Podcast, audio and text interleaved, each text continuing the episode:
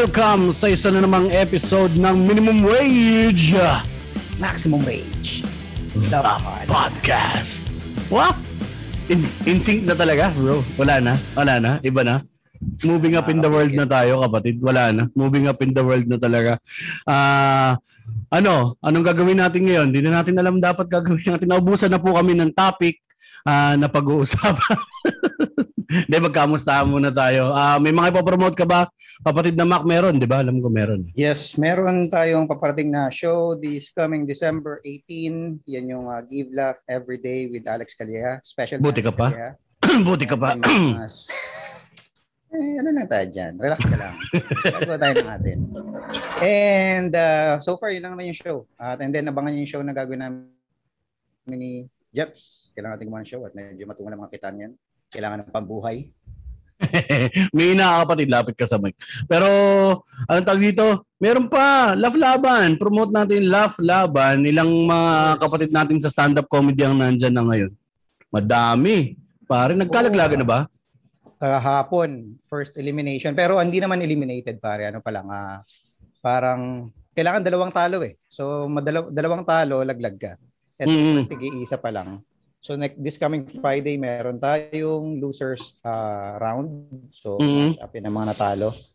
And then, from there, tingnan natin. Um, surprisingly, kahapon pare, nadali si Mark Lamado. So, Kaya nga, sino nakalaban ni Mark? Isa pong, Ah, yung bago, si Pan Pan. Yung bago, Pangalan si pa lang, dati, Pan si Pan, pare, Pao mo Bocol. malakas. Pan Pan. Di, ano, bagong komedyante lang din. So, medyo unexpected. Unexpected talaga. Sorpresa kami ni Israel kasi, syempre, si Lam- Yamado nga eh. Si Mark, Yamado nga. experience na yan, pare.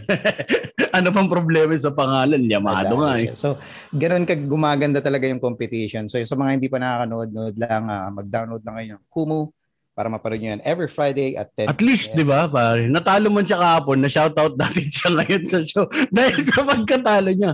At isa pang natalo, speaking of natalo din kahapon, Dale Constantino, pare. Laban lang, kapatid. Pare. Laban lang, Dale. Pare. Talaglag si Dale. Sino kalaban ni Dale? Sandy, yung Ay, malakas. Si, si, si Sandy. Oo, pare. O, kung hindi kayo makarelate sa pinag... Pepe? Pepe yung material pare. Sa Pepe. Galing, galing, galing. Kung kung hindi kayo pamilyar sa pinag-usapan namin at hindi kayo makarelate, ano pang gagawin niyo? Hindi mag-download lang kayo ng Kumu. Ting anong araw ba yan? Umeere, kapatid. Friday at 10 p.m. 10 p.m. Ah, every FYE. Friday. FYE channel sa Kumu. Yan. Hindi natin babanggitin. Pwede ba ako magbanggit ng ano, yung isa kong app na gusto ko laging pinupuntahan? Yung ano, Bigor House. Bigor House. Ang makabagong beer house. Bigo Live. Ikaralaglag mo yan, naman yan. Bakit hindi? Wala, hindi ako namimigay ng beans doon, tol. Kumusta ka pala? Beans. Hindi ako makarelate. Putang ina. Diamonds kasi. Diamonds kasi sa sa sarado yung mga beer house. Hindi ka talaga nagpapahuli. Ha? Magpasensya mo na yung tropa mo, ganyan lang talaga mga ano niyan. Ganyan lang talaga mga bisyo niyan, 'di ba? Hanggang kahol-kahol na lang. Bawal na mga gat eh. Bawal, mako-COVID tayo tol eh. Anyway, um ayun, download lang ng Kumu tapos pakinggan yan. Tapos funniest snackable videos every day. Alain mo, parte ka ng team ng bare. Yes, sir. Oh, uh, funniest snackable, snackable video every 4.30 p.m. yan sa Net25 kung manonood kayo sa TV. Kasi hindi siya available sa lahat ng cable eh. So kung mayroon kayo Net25 Mhm. cable, 4.30 ng hapon yan, weekdays. Pero Mhm. kung wala, mapapanood nyo yan sa Net25 Mhm. FB at YT page nila. Mhm. Live. Simultaneous yan. Yan. So, So alam niyo na guys, ang daming ginagawa ni Sir Mac ngayon. Baka wala na siyang oras para sa podcast na to. Baka magiging ano na lang to, minimum wage with Jeps Galion. Wala na ang acting partner ng ano, maximum wage. eh. Parang binigyan mo sila ng hint na kung ano mangyayari in the future. Kasi bandang huli ganyan gagawin ni Jeps pag sumikat na to. Pag sumikat na, no? niyan. Tatanggalin ako niyan. Mauna ka sumikat sa akin, dami mong project eh. o so ganun, dead air tayo, hindi mo na naman talaga ako kakamustahin. Binigyan na kita ng leeway, Brad. Binigyan na kita ng leeway. Tangin ina talaga. Hindi, nag-iisip pa kasi ako, may po-promote pa ba? Parang wala. Guys, hindi po scripted yun. Tang ina lagi na lang to si Mac. Hindi talaga ako kinakamusta. Anyway, Teka malapit lang. na. O promote ko na lang sarili ko. Eh, NKP, eh, teka lang, bago ikaw. bago ako. last, last. Sige, news ko po. News ko po, um, every Sunday yan at uh, 9 o'clock lumalabas sa Facebook ng news, ah, ng news ko po. At yes, ang saya nun kasi parang muntik na naman ako, muntik ako mahak kanina eh. So, baka dahil doon, so ibig sabihin, effective yung ginagawa naming show. Effective, effective. Ayan. Ikaw naman, Jeps, kumusta ka? Ayun! Putang ina, thank you! Mac! After 10 episodes! Putang ina, kinamusta mo rin ako. Hindi, pare, malapit na lumabas. The Kank Show, yan. Ah, sa lalabas yan sa WeTV iFlix. Pare, alam mo naman, ano ako dyan? 10 days dapat ako doon eh. 10 days pare. Nabook ako isang araw lang. Hindi, joke lang, cameo lang ako doon. Ah, pero still, still, any progress is progress, kapatid, di ba? Sa karera natin. Any progress is progress. Makikita nyo ako dyan na nag, ah, may appearance ako dyan siguro. Ah, abangan nyo na lang kung pangilang episode, di ko sasabihin. Tsaka pagka nanonood kayo, huwag kayong kukurap, huwag kayong magtatanggal ng muta, baka ma-miss out nyo ako kapag ano lang ako. The Kank Show sa WeTV iFlix yan. Ewan ko kung i-air siya sa, sa Free TV. Pero baka ano yan. Huwag yan panoorin niya Squid Game, Squid Game na hometown cha-cha-cha na yan. Salbahe yung mga Koreano pare. Nagpapakamatay yung mga yan dahil sa ano sa recognition. Wag wag niyo na pakinggan yan. Kami na lang, kami na lang panoorin niyo. Suportahan ng lokal. Cancelled na naman tayo ron. Meron na naman tayo mga ganong klaseng Hindi statement. man magpakamatay si Jeps. Kusang mamamatay sa sakit. Huwag na tayo magkamustahan dahil wala naman nangyari sa atin within the week eh, no? Wala, no? Pero baka yung guest natin, pare, meron. Baka kalahin mo may guest na tayo, di ba, pare? Alam ba niya na walang bayad to? Alam kaya niya na walang bayad to? Ang ina, ikaw kausap niya, bahala ka dyan. Minimum wage, nando naman sa title, di ba? Minimum Bagay, wage eh. Understandable naman siguro. Sa title naman siguro. Ayan, eto, ang isa sa mga ninong namin sa podcasting world ba? Ninong talaga, pare. Parang ano, nahin na natin to, huwag na yung cool pals, dami na nakikinig dun. dami na nakikinig dun eh. Galit na naman yung mga listeners natin doon. Nag-dip naging ano na lang, yung 100 natin naging 20. Lo, wag daw cool pals pare. Ito ang aming guest ngayon, walang iba. Makoy pare. Hello, Makoy, Makoy, Makoy. What's up? What's up, brother? Hey, magandang araw sa inyo, ah, paring Jeff, saka Boss Mac. Ah, thank you sa pag-invite sa akin at ayun, ah, napakalaking karangalan sa akin dahil sinabi ko nga sa iyo, Ma- ah, Jeff, big fan ako nitong show nyo kaya natutuwa ako nung in-invite mo ako. Medyo questionable yung taste mo doon. na, na ano ka namin. Na, gustong gusto mo tong podcast namin. Hindi, pero kami rin naman, mutual naman. The feeling is mutual at maraming maraming salamat. Ah, eto na Makoy, baka kasakaling sumikat ka na sa marami. Dami-dami listeners. Ito na nga yung chance ko eh. So maraming salamat at ano, na-call up din ako. Ito na siguro yung chance na sumikat kami. So thank you very much sa chance na binigay niyo sa amin. Maraming salamat ha. Ay, Hindi, di push natin tong match yung chismisan si Charts, pare. Oh, di ba? Oh, yun nga mismo, di ba? Pinu- ah, gustong talunin ng matching chismisan niya, nahabol niyo si Lenny, di ba? Lenny Robredo. Oo. So baka Hmm. ito na yung ikalalaglag niyo. oh, dahil nag-guess ka sa amin, Makoy. Bababa kayo ng 10 spots sa charts. Progress eh. Punta pababa. Pero, ano, ah, pero ser- seriously, gusto ko rin kayong bigyan ng props kasi yun nga, congratulations. Kasi yung napansin ko talaga sa podcast nyo, parang ang sarap i-binge na to be honest kasi Jeps in Mac, nung nag-guest ka sa amin Jeps, and yun nga, nag-guest ka naman sa akin eventually Max. Ay, ano, Max, Ma- Mac. Ah, hindi pa ganun ka, hindi, hindi ko pa alam talaga yung full background nyo. So, ang ganda nung ginawa nyo nung first season nung podcast nyo kasi parang nag invest kaming mga listeners sa inyo na yung yung yung yung characters nyo na build na. So, kung ano Mhm. man yung balak nyo gawin sa mga susunod na season, nahuhook na kaming mga tao sa inyo. So, ang dapat nyo gawin kung dito kayo nagsimula sa episode na to, balikan nyo lahat ng episode para mas makakilala nyo ng lubos si Jeff sa si Mac. Yun. Oo. Tapos wag nyo kami re-report sa police. Malamang ganun yun. Pag O yun, baka, si, baka si Mac, i-report nila sa police si Mac. Ako tanggap ng ano eh, tanggap ng lipunan yung mga pagkakamali ko. Mak, hindi ko talaga pare. Biro lang si Makoya, huwag niyo siyang sundin. pero, pero teka, ano, Jeps, ah, ano, ma, papakilala lang ako pala kasi baka Ayaw nga. baka, baka masyadong assuming yung dating ko para dun sa kasi baka dun sa mga listeners nyo hindi po ako kilala. Ako nga po pala si Makoy Pare from uh, the Machong Chismisan podcast. Isa po ako Yun. sa regular host noon. Kasama ko po yung dalawang kasama ko, yung si Ingo saka si Tito Peach. And I was also formerly from Magic 89.9.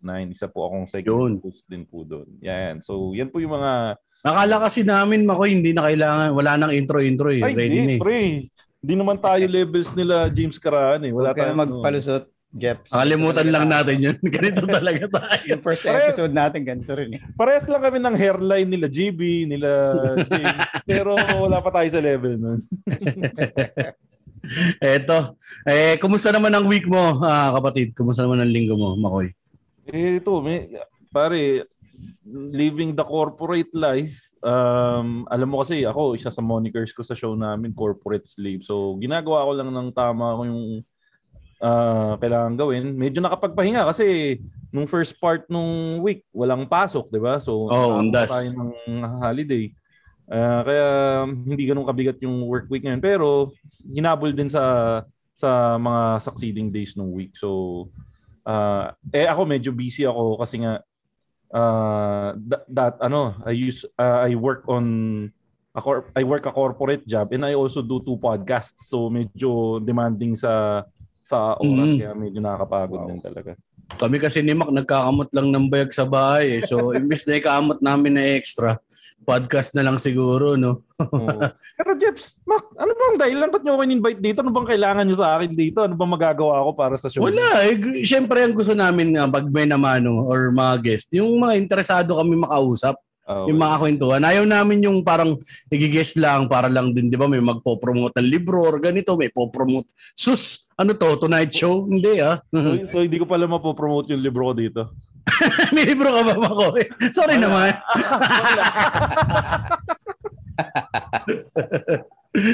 Hindi, parang ano, mas eh. nandun yung ano, nandun yung parang ah, goal is yung mga taong interesante lang din sa amin yung gusto naming ah, kausapin. 'Di ba kasi kapag ang hirap kapag wala ka namang in common eh. Eh tulad niyan, speaking of in common, galing ko talagang sumegway pare. Ah, ikaw ba Makoy, ano ang ano mo? Nag, nag, nag minimum wage ka rin ba before? Magkaedad tayo, 'di ba? Tansya ko, tansya ko, base sa mga story ang inikwento mo dahil na, na, na, na, napan- napakinggan ko yung mga past episodes nyo. Parehas tayo ng mga pinapanood na cartoons. Pati si Mac, di ba? Ano, mga naghahanap din siya ng cartoons na mga Sedi, mga Patrash, Tom yung mga, Sawyer. Oo. mga Tom Sawyer. Eh ano, tingin ko magkaka-age group tayo. Eh ako, naranasan ko ring maging minimum wage. Kasi, i- ikaw Jeps, laking Maynila ka, di ba? No, laking ang tondo. Mm. ako, si Mac, laking ano, laking Subic. Su- Subic ba? Tama ba? Subic. Longga po 'yan. Long, Ayaw pag, niya ano, sa- pag social, sasabihin mo subig. Pero pag ano lang, pag okay lang, Oh. longga po. Ako, ako kasi Jeps Mac, laking batang kangkalo ko, pero roots ko, Valenzuela and Malabon. So, kap, ku- kulang na lang ng, uh, ano, na, nakumpleto ko yung Kamanaba. So, Nabotas lang kulang ha. Oh, yan, nabotas pala no. So, munti ko na makumpleto yung Kamanaba. Naranasan ko din talagang manggaling sa hirap. Mm. And yung mga na, experience kong maggawa ng odd jobs ah, bago ko makakuha ng regular job. Pero nakapag nag-working student din ako. Ang ginagawa ko bilang working student, nag-aayos ako ng computer shop. Nagme-maintain Ah. ng computer shop sa Caloocan, sa may bandang Grace Park. Meron doon na isang computer shop na nasa taas ng pizza parlor. Pinasikat namin yun nung panahon na yun kasi ewan ko kung nalaro nyo ba yung PBA Live? Hindi, hindi ko Hindi. nalaro yan eh. May sa sports pero eh. yung NBA Live, familiar kayo. Oo. Hmm. Yung, yung NBA Live, merong gumawa na group, may patch, ipapatch mo Oo. siya para makapaglaro ka ng, imbis na NBA player, sila Shaquille O'Neal ang lalaroin mo. Ang lalaroin mo sila Marlo Aquino. Okay yan. Eh, hindi hindi pa hindi pa uso internet noon ang ang ang ang ang, ang gaming cafe dati. Ano, Counter Strike Counter Strike lang, yung wala pang internet talaga. Oo, LAN So, party. O, o LAN party lang. Eh medyo since IT student ako noon, medyo maalam ako, nakapag-download ako ng patch. So, sumikat kami sa sumikat yung computer shop na yun sa Caloocan. Dahil kami Mm. lang yung mayroong PBA live dati doon sa Caloocan. And then yun, madami pa ako ibang pinasok na trabaho. May, may Ako ano na, pala, Call center din ako eh. May ano pala sa Grace Park, may sandali lang ano. Mayroon pa lang ano sa Grace Park. May mga computer shop pala doon. Nakala ko puro mga ano to, libingan, di ba? Mar- libingan doon eh.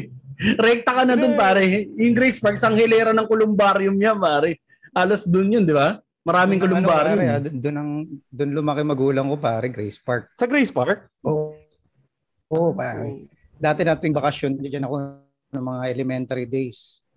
Mm. ko nasubukan. Ano yan eh, wala wala kang ano diyan. Ang meron lang diyan yung ano karera ng kabayo, yun ang nalalaro. Ah, yung, yung, yung video games na... Video karera. Video karera.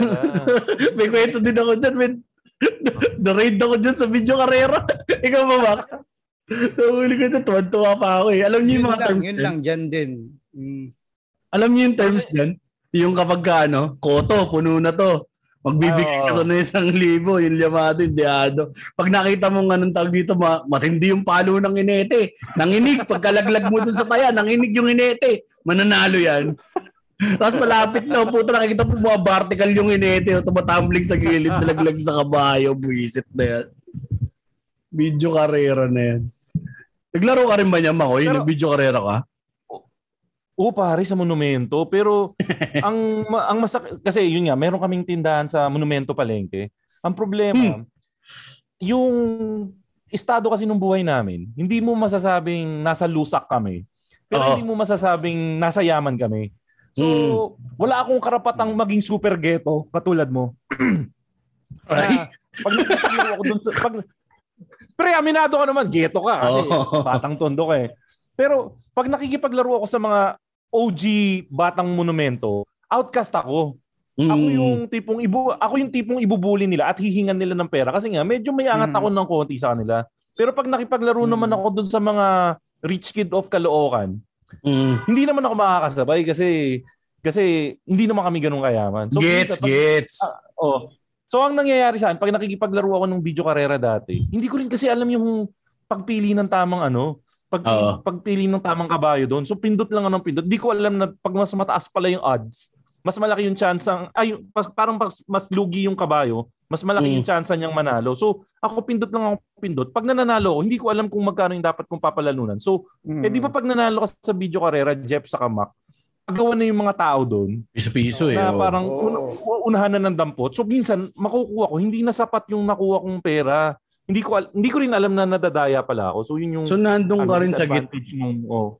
nandun ka sa gitna, Makoy. Kumbaga kung Oo. makikipaglaro ka sa mga sa mga batang mahirap, pa lolokohin ka nila, ah, naliligo, may sabon. Sila wala sila sabon eh.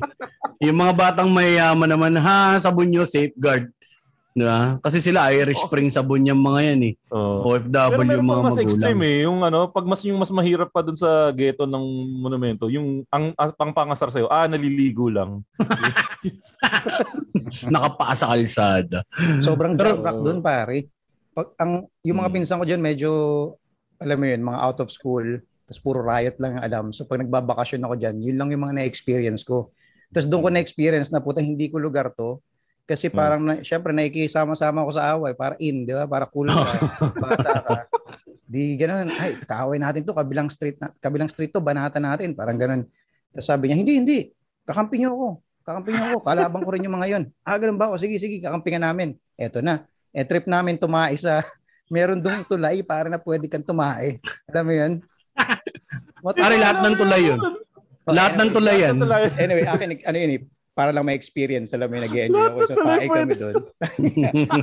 eto na, eto na. Puta, ina, nagulat kami, nagkukwentuhan kami, nakatalikod kami. Puta, pinaguntog kami dalawa, bigla na lang kami nagkauntugan. Tapos pagdating namin, yung lalaki na yun, yung bata na yun na nagsasabing kakampi daw namin siya. Ulo! Sabi niya.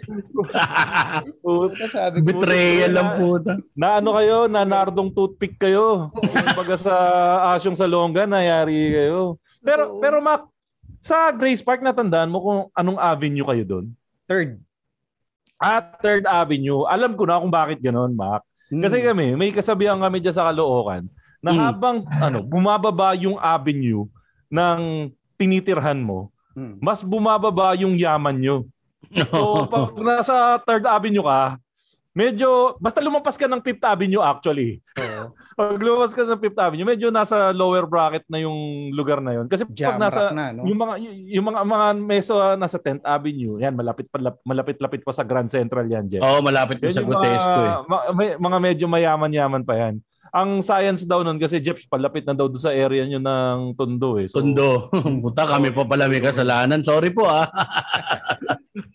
Parang inabotas yun eh. Alright, ganun pala. Pero third avenue nandun yung mga ano, yung mga lugar ng kasalanan, Jeps, malamang napapadpad ka doon. Yung, Hindi ko alam yan ako. Ang bilis sumagot eh. No? Yung Dami ano yun, Marsman. Ah, mga kabaret na, Oo, ano, yung kabaret kabaret ang na delikado, nandun daw sa, nandun niya sa lugar na yan. Napo, napa, nadadaanan namin yan. Pag Yung galing kami ng Maynila eh. pag sinabihan ka na, oh, malinis yan sir, walang tulo yan. Tulo lang yung wala sa kanya. Lahat ng iba meron. may TV, may, may lagnat, sipon. Utang ina. Ay! Anyway. Quiet na ako dyan. Quiet na mahirap na, mahirap na, mahirap na. Anyway, ah so computer, sa computer Ah. shop ka rin pala talaga parang ano, ah, laman ka rin ng computer shop before. So earlier years na, naranasan mong lama, labasan sa noon ni Pamela Anderson, mga ganun. Kasi dial-up pa yan eh. Hindi mo, na, hindi, naranasan ko na makakita ng ganon. Doon Mm. sa, sa computer, meron kaming computer dati sa bahay na nilalagyan pa nung 3 and a half ba tawag doon? Yung kulay itim na malaking floppy drive. Micro, oo, micro floppy. Hindi, iba pa yung Mini. micro eh. Ay, yung Mini, five- mini. sorry, sorry. 5 five and one half yata. 5 and one half. Yung kulay itim. Oo. Kulay itim. floppy.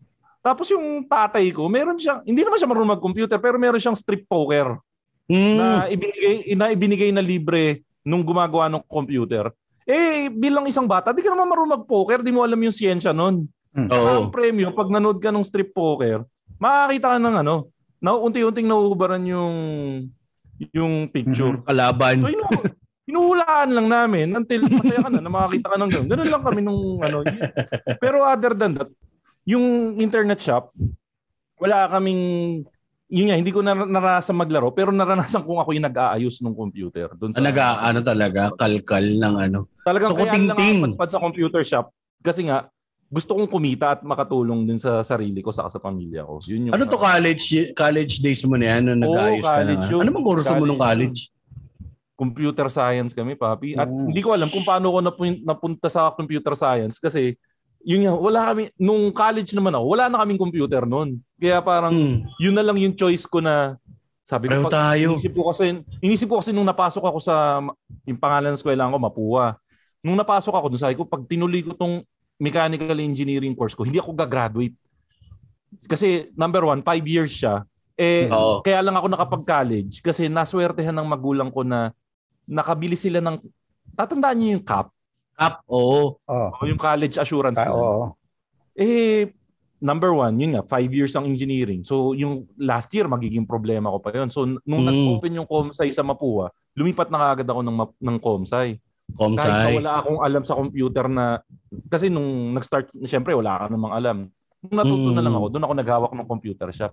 So, yun yung naging, ano ko, naging ah, driving force ko para mag-Comsci, para makagraduate. Pero, hindi ko rin na-maximize yung cap kasi dami ko rin baksak eh. Kasi, alam niyo yung hindi naman tayo matalinong estudyante. Oo. Yung- Oo. hindi ba hindi bulakbol, hindi matalino, Semi-semi. pero tin, tinat, tinatry laging pumasok, yung parang dadaanin mo na lang sa pasok, sa attendance. Yun yung na-experience ko dati na parang sana mapansin ni sir yung effort ko sa pagpasok. Ganun. Yun, yung Oo. Ay, ginagawa. mas malala ako sa iyo. Kasi Gusto naman bayaran doon hindi sa talaga ako shop. pumapasok eh. Gusto Ano bayaran ba? doon Ano sa yun? PC shop.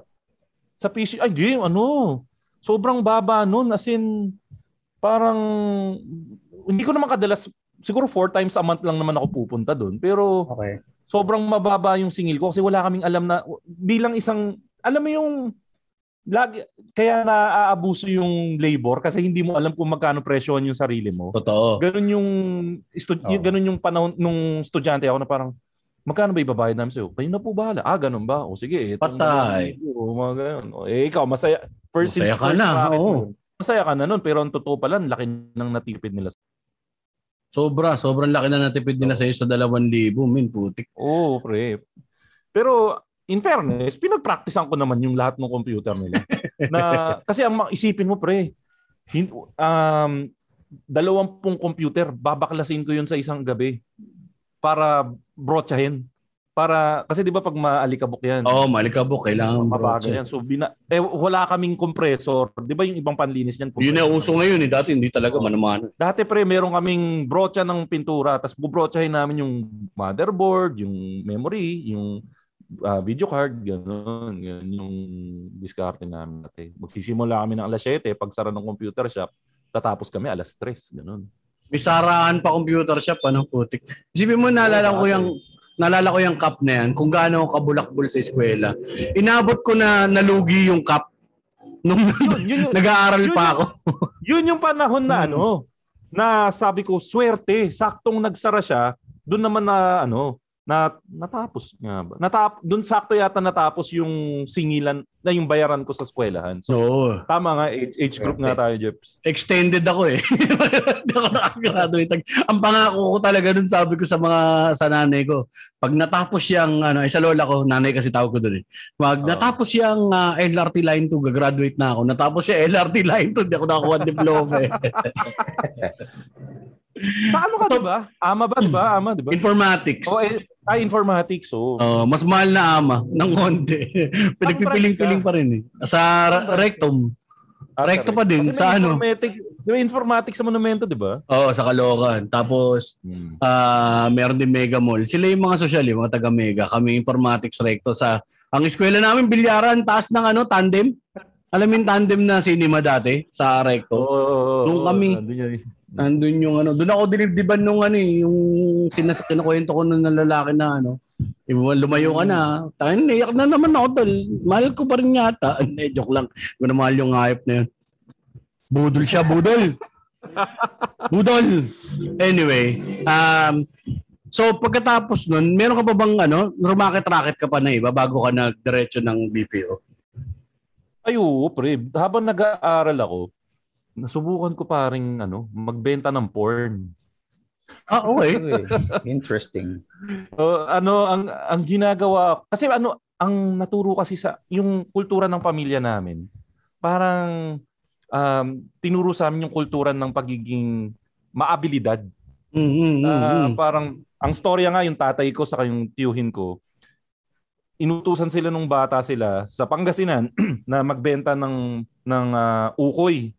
Oo. Tapos dun sa sa sabungan, bawal pumasok yung mga lalaki. May ano, may bawal pumasok yung mga batang lalaki. Ang pwede lang magtinda sa loob mga batang babae.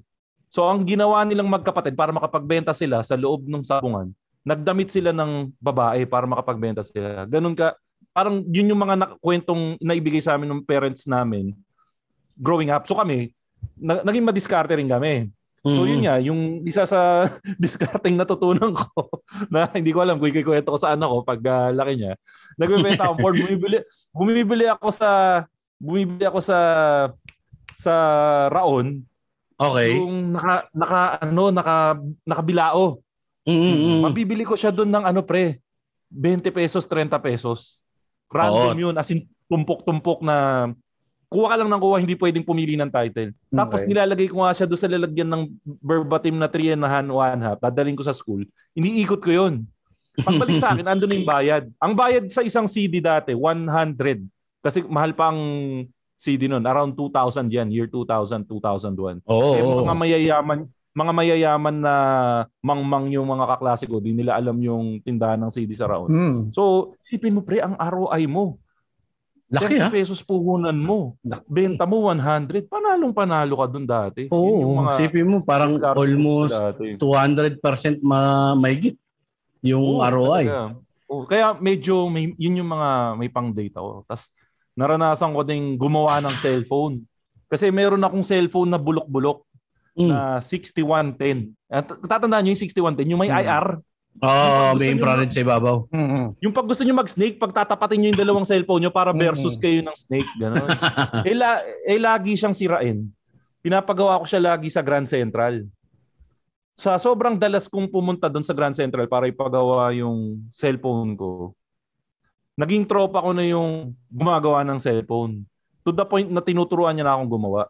Tapos, ang nangyari, bumili ako ng isang pencil case, doon ko nilagay yung tools, basic tools ng cellphone. Oo.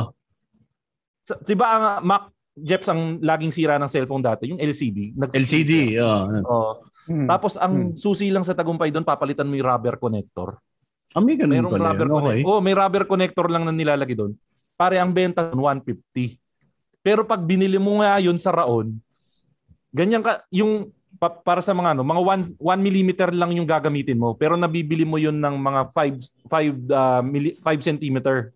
Mm. Yung 5 centimeter mabibili mo pa rin ng 150 sa Raon. Pero Ah, okay. pwede mo siyang putulin ng 1 1M ng 1M ng 1M. So isipin mo kung Panalo. dinivide mo yung yung 100 na yon, ang dami mong magagawang cellphone. Yun yung isa sa pinakamalaking kinita ko nung college ako. Oo, kasi may bayad pa sa labor tsaka sa power eh. So, iba rin talaga nagagawa ng diskarte. eh, No? Kasi minsan Oo. talaga mapupuwersa ka eh. Although hindi naman talaga dapat natin ginagawa eh. As kabataan, dapat nag-aaral pa rin talaga tayo. ng mga- Oo. Kaya lang ano eh, wala, doon ka dinala ng sitwasyon mo eh. Sitwasyon Again, eh, hindi no? Ko sinasabing hindi ko sinasabing pinabayaan ako ng parents ko. It's just that gusto kong tumulong sa kanila in ways Hmm. na ano. Hmm. Saka gusto ko makapag-date. Gusto ko makapag-date nang humingi sa Totoo. Sa parents. Oo, Kasi isipin mo nga. nakakaya naman, 'di ba? Para sabihin, lalandi ka na lang, hihingi ka pa sa Hingi ka pa sa iba. Parang, eh, nahingi ka sa nanay mo, ano, pupunta. Tapos, Oo. dala ko ever. magagalit. Higipag-date. Oh, magagalit si Ale, magagalit Ling Beta sa kasi Mang Hedy sa akin pag humingi ako ng. Buti na lang ako, hindi ako nangingi nun. Kasi hindi rin ako nakikipag-date. Eh. Loser ako nung college. Tangina mo, Maka. Nananakit ka Tawa talaga. naman ng Diyos Jeff sa kamak.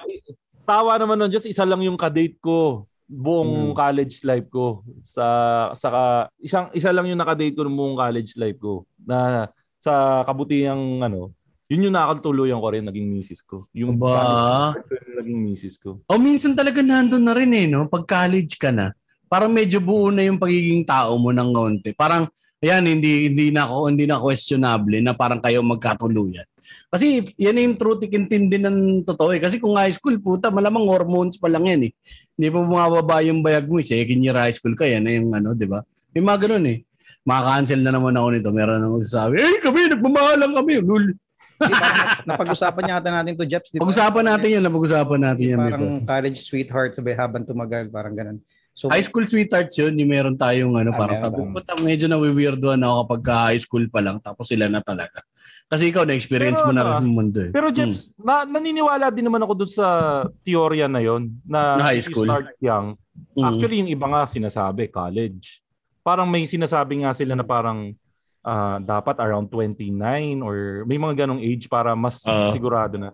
It's just that siguro nagkataon lang na yung sa amin, nung sa misis ko, nakapag-grow na, may mga times din kasi na na magkalayo kami kasi Mm. din sa probinsya and everything na parang nagbigay din ng chance sa amin naman na parang ano parang mag uh, mature as individuals and then every time we would uh, we would see each other ma- may bago kaming matututunan sa isa't isa yun yung sasabihin yun, niya. yun, yun yung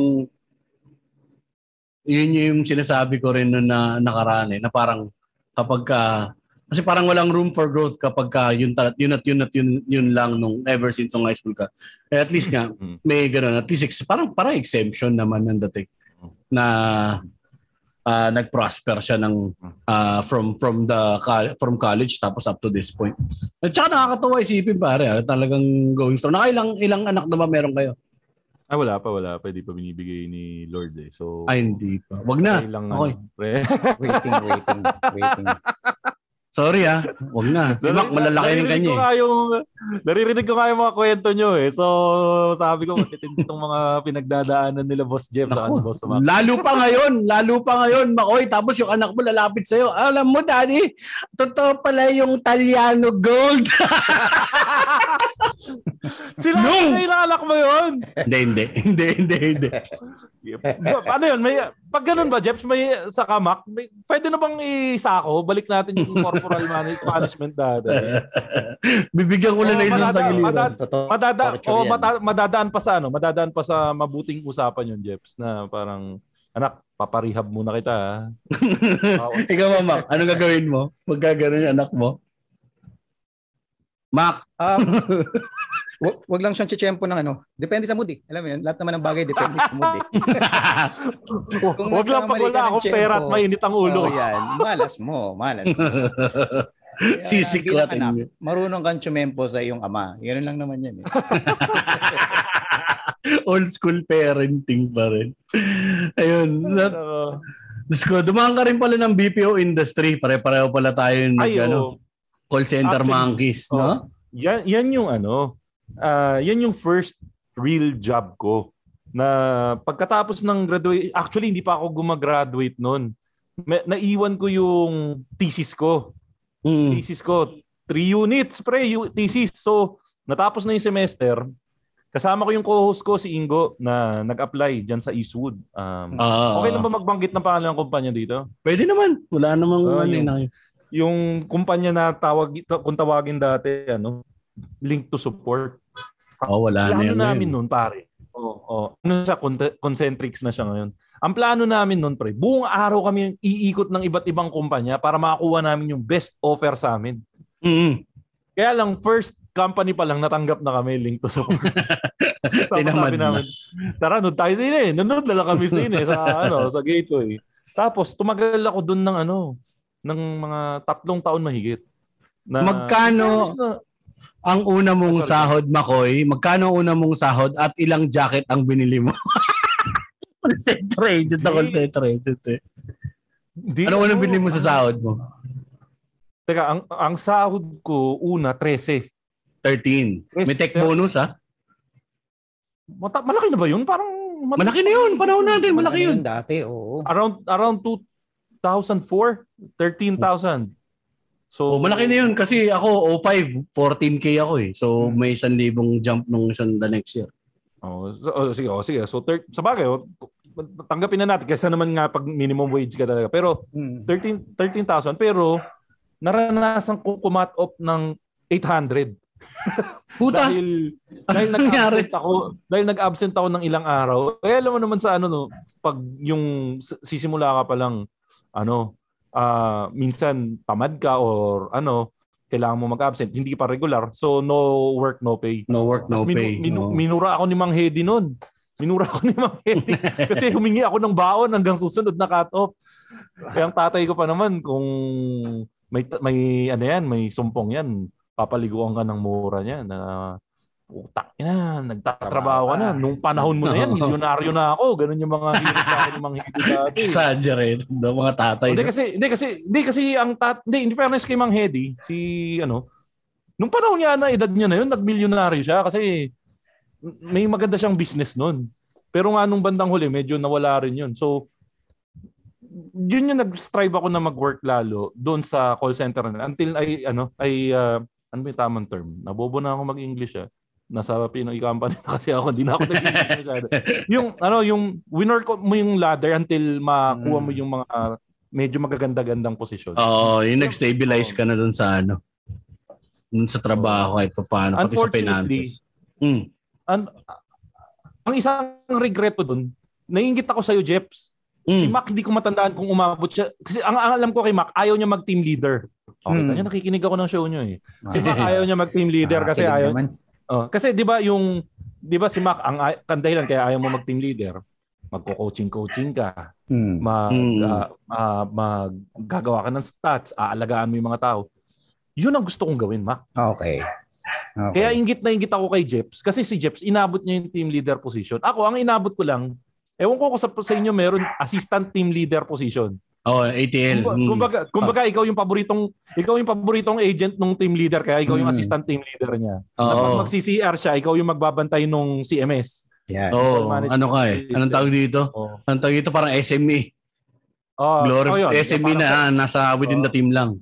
oh, parang pag umiiyak na yung mga teammate mo sa escalate Diba? Mm. Ganun. Oh, yun, yun- yun lang ang inabot ko. Yun ang pinaka ano lang, pinaka parang ah, pan- pangarap ko na hindi ko naabot sa call center na maka- kasi parang ako fan ako ng baka, baka sabihin nyo ano eh maarte pero fan ako ng instilling knowledge to others Yun. parang ang sarap Okay. ang sarap nung ano nun eh ang sarap nung feeling na nakakapag-instill ka ng knowledge sa sa tao and yung isa sa mga paraan na nakikita ko yun dati pag naging team leader ka. Pero hindi ko, nung inimagine ko, nung assistant team leader ako, in, in a way, nakakapag-instill din naman ako ng knowledge dun sa mga mga newbies namin. So, yun yung pa ano ko na lang pa konsuelo de bobo ko sa sarili ko. Mentoring, ano? Ah, kasi ang ano nun, ang, sa simula lang din siya masaya eh. Pag tumagal, putang ina mas matagal yung inuubos ko rito sa maggawa ng ano, ah, ng stats at saka kapaliwanag sa OM ako bakit mababa. Nasa ilalim na naman ng stock ranking yung team ko. Ay, yun pala, yun ang ano, yun naman ang ayoko din kasi nga yung mag-explain ka sa OM kasi Oo. Tama ka accountability. O pag pag ikaw agent ka, ah, pag pag eh, alam mo naman Mac, pag pa- malapit na uwian yan, yung mga tipong sige, reboot niyo muna yung computer niyo, tapos Hmm. mag-CCR ka na yan para hindi ka Ubusan napasukan ako. ng call bago umuwi, ubusan ka na ng oras diyan. Eh ikaw, pag ikaw yung team leader, medyo bad trip ka nun. Kuha ka pa ng call, yung ganun, ganun yung papagawa Hmm. sa pag ano. Yun yung thankful naman ako na hindi ako umabot sa ganun. Wala ka nang paki dun sa mga stats stats. Si Mac yung nananadjak ng, ng workstation ni Sauli. System issue, TL! System issue! Oh, Anong kalokohan ang ginawa mo ron, Mac? Siguro kaya ayoko rin maging ganun kasi kupal akong empleyado. Alam mo yun. Alam mo yung mga kakagaguhan eh, no? Oo, so alam ko rin yung gagawin lang din itong mga thing. Pero although na gano'n naman ako, nag-TL naman ako for a while nung nandito na ako sa Subic, sa SBMA kasi may mga mali. Ah. Ay, di kasi no choice ka dun. Import ka eh. Oo, parang ganun. So, wala, ayun. Um, ganun nga rin nangyari. Eventually, matutu hindi mo rin mapipigilan eh. Alam mo, dati nga medyo hope, nababad trip pa ako sa mga bakla. Alam mo yan. Napipigon ako sa mga bakla dati. eh. Pero, nung, nung nagtrabaho na ako sa sender, Makoy, putya, ang M- agent mo, puro bakla at sila yung magagaling. Sila yung sila. magagaling ng Seryoso. pera. Putya, so Oo, doon ko na-realize na, oh shit, medyo naging harsh ako dun sa parang bad trip ako for, sa gay for no reason. Alam mo yun? And doon ko na medyo naiintindihan na, putang ina, mga tao din pala to mga to. Alam mo yun? mga tao rin pala itong mga to. Hindi kasi ano, tanggapin natin, Mac, siguro pumasok lang sa iyo yung machismo factor. Na pa, Mare, oo, mare.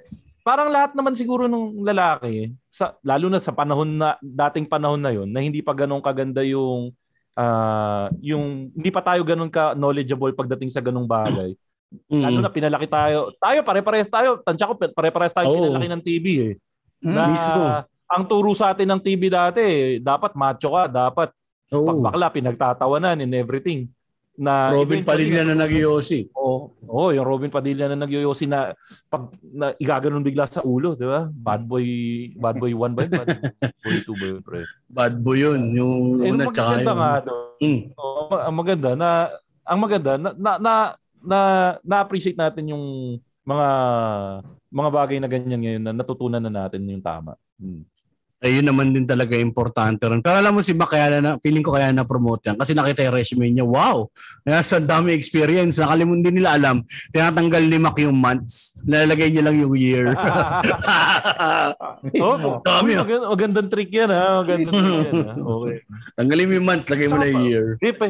Pero Jeps, mas mabangis yung resume ni Mac ngayon pag nakitang dalawang cost, dalawang commercial, di ba? Puta, ayun. Hindi maganda yun, Makoy. Kasi ako isa lang. eh. Hindi kaya ng ego ko. Ma- Mako, yung gagawa lang nun si Jeps. Si Jeps yung naglalagay sa resume. Yung mga ganun. Oy, nakalagay sa resume ko Ang yun. ina-applyan, ang ina-applyan call center, tapos ang nakalagay sa credentials, starred into ano, into commercial. Commercials. Para kapag ka nagpa-post yung TL, huwag niyo akong usapin commercial model ako eh. Pero wala mo, no? Ay, nako. Ay, yung ano naman, ito, dahil ito, dahil papunta na rin naman tayo rin, no? Pagkatapos ng journey mo sa BPO, kasi natinig ko, pareho ka, pare-pareho lang din tayo before. Listener ka din sa radyo, sa bago ka nag, bago ka nagkaroon ng segment before, di ba, sa radio? Listener ka ba ng Good Oo. Times? Tapos paano ka nagsimula yung radio journey mo? Ay, hindi lang good times, pre. Big fan ako ng ano, ah, yung original iteration ng Boys Night Out. Ah, King DJ Logan? King DJ Logan, pre. Yan ang isa sa mga radio idols ko, King DJ Logan, na nakikinig ako doon. Tapos ang storya niyan, pag tumatawa, kasi di ba ang, King, ang Boys Night Out dati, konyohan. Na parang, Mm. Inglesan sila eh. So, pag tumatawag ako doon, pa-cool. Ah, pare, this is Makoy pare. Parang ganun. Kaya, hence, Kaya pala makoy pare. hen- hence the name, Makoy pare. Na eventually, na lumabas din yung tunay na kulay ko na jologs din ako na gago-gago din ako. Eh, kahit pa paano, nagkaroon ng name recall dun sa mga to- mga nakikinig. Mm. And miski sa Good Times with Mo, tumatawag-tawag din ako. Kasi si Alex Calleja ganun din, tumatawag-tawag din yun sa radio shows eh. Tapos yung sa akin naman, medyo nagkaroon na kami ng sobrang liit na relationship ni Mo Twister. Na Mm. parang at least kilala niya ako. Tapos yun nga, isang araw, na, nag-OOT ako sa office. Alam ko November 1 yata yun eh. Basta ano, mag-isa lang ako sa office nung araw na yun. Nag-tweet siya na sabi, kailangan ko ng ano, ng showbiz reporter na na heterosexual. Oh. Na paano ka? Ba't parang pinagsakluban ka naman ng langit at lupa, Brad? Eh, bad trip pare. Naubusan ako ng gasol. Kailan pa? Two days na nga yan eh. Dalawang araw na ako nagsasaing sa pooling. Nako, mahirap nga yan, pare. Eh, wala. Pagtyaga mo muna may timang kulangot mo. Tara, mag-record na tayo, pare. Ready ka na ba? Kakayanin, titignan natin. Pero syempre, alam mo naman, ang mahirap din kapag apektado yung buhay mo, ang kabuhayan, eh, hindi mo may bigay yung 100% mo. Parang gano'n, di ba? Na ganun ba? Teka, meron ako naisip na paraan para magkaroon ka naman ng inspiration. Ano naman Alam yan? naman natin na linggo-linggo tayo yung nagbibigay ng aliw sa mga listeners natin, di ba? Every Wednesday, naglalapag tayo ng episode. Eto, napakasimple lang na paraan para ma para masolusyonan natin yung problema mo. Alam mo kung paano? Ano? Ganito lang yan. Magsisend lang sila ng pera sa 0908-881-8474. Kahit magkanong amount, okay na okay sa atin yun, pare. Ibig mo sabihin, send lang sa number na 0908-881-8474? Ganun lang? Ah. Oo, aba, akalain mo, tumama ka, nakailang takes tayo rito. Pero ano makukuha nilang kapalit? Makukuha nila ang taos-puso nating pasasalamat. At malay mo, baka bigyan din natin sila na extra content. Parang na-memorize ko na. 0908-881-8474. Ang dali, Oo. ang gandang idea, Jeps. O sige, maligo ka na muna pare bago tayo mag-record. Sige, thank you ah. Oh guys, umalis na si Baka. Sa inyo dito sa Gcash ko, 0908-881-8474. Bawal kasi sabihin ni Mac yung Gcash, baka mayari siya. Thank you. Kasi di ba Mm. ang Mac, Jeps, pag sinabi sa yung showbiz reporter, unang papasok sa isip mo, Christopher Min. Oo, OG Ah, Jobert Sokal, OG Diaz, Jobert Sokal dito. Hindi papasok sa isip mo si Eruption. Hindi papasok sa isip mo si Robin Padilla. Hindi Na- papasok oo, sa isip mo si yung, yung mga macho. Eh, ang Mm. totoo naman, Jeps, tayo, Mac, pag nasa showbiz, pag nag-inuman tayo, ang pag-uusapan diyan kung sinong bagong jowa ni Bea Alonso, sinong bagong nilandi ni Gerald Anderson. Tayo yung mga ultimate chismoso. So yun yung naging concept noon na gumawa siya na gumawa si Mo ng concept na merong machong chismoso at nagkataon ako. Parehas nyo rin ako, Jeps. Mahilig ako magbasa ng Abante nung kabataan natin. For all the wrong reasons ako eh. Oh, well, well, ako ah, tanggapin ko. Pag nag, hindi, ano ah, huwag sabihin nyo ng ipokrito or ipokrito. Hindi ako tumitingin, hindi ko masyado tinitingnan yung bold sa harap. Tumupunta ako sa gitna. Showbiz talaga yung pinapa, binabasa ko sa Bulgar sa sa Abante. Nandun yung mga column nila Christopher Min. Ano? Oo. So, so kahit pa paano, nung nag-test kami ng segment ni Mo, nakita niya na medyo may alam ako sa showbiz. Tapos, yun na, eventually, nag-shift na rin sa podcast kasi alam niyo naman, si Mo Twister, may podcast siya dati Podcast, sa, oo.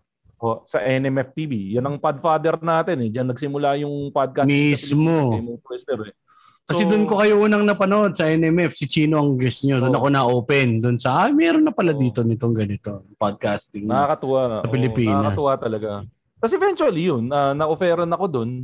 Unang plano namin gawing podcast, ako lang mag-isa, mag-showbiz report ako. Kaya lang naisip ko hindi ko kaya, saka hindi ko ma-maintain yung parang mag-showbiz report. So yun, binata ko si Ingo. Sabi ko, kailangan ko yung pinaka, yung taong nakakapagpatawa sa akin ng todo. Eh kaklase ko si Ingo ng college. Siya naman yung nakakapagpatawa sa akin ng pirmi.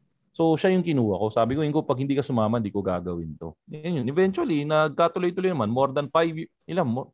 More than six years, eight years na yata yung podcast. Di ko na alam. Matagal na eh. Eh, nakakatawa naman na kahit papano ngayon, nagta-traction na nakakaramdam kami ng support. So, yun yung Yun nga. gusto ko rin na mangyari do sa ibang podcast na sana wag silang mag-stop kasi eventually makukuha at makukuha nyo rin yung niche nyo eh. Yun yung ano. Hmm. Kasi sa amin, katayo ba Mac? Bakit ka nga ba sumama sa akin? Wala, Yan. ah, wala akong choice eh. Hinaras mo na ako. Tapos ayaw ko masira yung pagkakaibigan natin. So, Ay, buta ngayon mo lang sinabi on air yan, pare, na magkaibigan pala tayo, ah. So, okay, thank you. ngayon mo lang sinabi, ah. Hindi. Pero- naman. Yung, oo, kinilig ako. Yung isang ball ko nanginig. Yung sa showbiz na, ano, na sa balita, pagka lampas ako na isang page sa'yo, yung likod ng showbiz balita kasi si Rex yun. Oh, Ando yung si Rex sa. Sa Paglampas mo nga ng ano, totoo yan, totoo. Lampas ng showbiz. So, So, Wait, teka, na-meet, Hmm. na-meet ko pala yun. Yung isa sa mga, si Francis Libir, Francis Oo, Libiran na. Francis Libiran o si Jim Libiran? Pare, nung na-shakans ko si Francis, Francis, Libiran, sabi ko, isa po kayong alamat. Para doon sa Alamat. mga nakikinig na di alam, isa po si Francis Libiran sa utak sa likod ni Serex. Madami pala Mm. yun, Jeps. Ma- Ah, marami silang writers. Mga lima yata silang nagtutulong-tulong doon pero si Direct Francis Libiran yung na-meet ko na isa na parang madaming contribution doon. Siya, siya yung nakaimbento ng hiyas at sandata, no? Ipinasok ko ang aking sandata. So, kumusta naman Makoy? Anong mga sabi nila? Paano yung mga storya doon? Talaga bang may papadala ng mga ano o gawa lang nila? Hindi, sinulat lang daw. Sinusulat nila yun. Sinusulat Talagang nila. imagination. Parang ano, Oh, shit. yung sa sim, merong, merong mga napapadala. Yun yung nasabi sa akin. Merong mga napapadala. Pero syempre, i-customize nila na pumasok Mm. dun sa way ng writing nila. Mhm. Kasi pare saan ka naman makakita ng normal na tao na gumagamit ng salitang hiyas, ng sandata, ng ano. Di ba? Ang puluhan ng aking armas. Puta, puluhan ng aking armas. Sa kanyang- Napaka-wholesome Naglalawang yung yungib. Eh, napunta tayo sa naglalawang lang yungib lang yaka. Naglalawang yung ib. Ang dahan-dahan kong itinarak ang espada ng tagumpay sa lagusan ng kaligayahan. Napipigon ako doon kasi hindi ako makatapos doon kasi laging ano eh, I mean, itutuloy lagi yun eh. May post. Akala ko iniisip mo ba, puta, ano yung rurok? iniisip mo pa eh, no? Ay, ano yung rurok, men? Pabilis, Ang ganda. pabilis ang kanyang pag-indayog. Puta. Yun, no? Uli-uli natin talaga eh. Alam ni Makel, writer yan, tol eh. Pero, Tapos oh, na. commercial pa, no? Uy, pero ano ha, yun pala yung napansin ko sa inyong dalawa. Sa, sina, ka- sabi ko nga sa inyo, fan nyo na ako eh. Ano, sa, si- ito, ito si Jeps, bilang isang legit na writer, na yung mga words na ginagamit ni Jeps minsan pag sa- nasa interview or nasa kwentuhan nyo, yun yung mga words na ginagamit na exclusive lang pang writer. Yung mga meron, meron pa ako napanood na interview mo, Jeps eh. Sabi ko, putik si Jeps big time oh. Regal yata yon. Oh, ano ba to yung Haunted Forest? Ng Regal. Haunted Forest nga yata. Basta Tinatanong nila ako eh, pare-pareho na lang storya niyan. Sabi ko, ano yung tawag dito? 3,000 years of storytelling, pare-pareho na lang lahat ng kwento na kwento na. Ah, yabang yun. Ulo, Uh, Ayun, flap. Anyway. Ay, putik, artist. so talagang ano, May, may ano ba yun? May proseso ba yun na pag writer ka, kailangan ganun ka na magsalita? hindi, ganito lang talaga ako, Maoy. Parang ganun, paano talaga ako. Pa, alam ni Mac yan eh, pa, pa-intellectual ako. Parang alam mo yun, ayoko nung, pa, parang, insecurity ko kasi yun eh, na parang, okay ah, ganito yung itsura ko, pero hindi ako ano ah. Hindi ako hindi ako tanga. ah. Huwag mo akong Ah. tanga-tangahin ah. Hindi porke taga-tondo ako, huwag mo akong tatangahin. Marami. Gago Jeps ang susi sa tagumpay doon. galing tondo, ganun. Oh. Gago Jeps ang susi sa tagumpay doon para mas maging ano, mas maging ah, credible yung pagbibitaw mo ng mga ganong linyahan. Habang sinasabi mo yun, hinahawi mo yung bangs mo pataas. Akala ko magpalit ako ng mukha ni James Reed. Kasi out of sync yung audio sa video. Magkaiba yung audio sa video. Pero alam mo ba, Koy, nakita ko rin sa'yo dun sa, ano, base dun sa storya, ano, sa, dito sa napag-usapan natin. So creative at heart ka rin. Kasi itong ginagawa natin, podcasting, tsaka yung radio, creative endeavor din siya eh.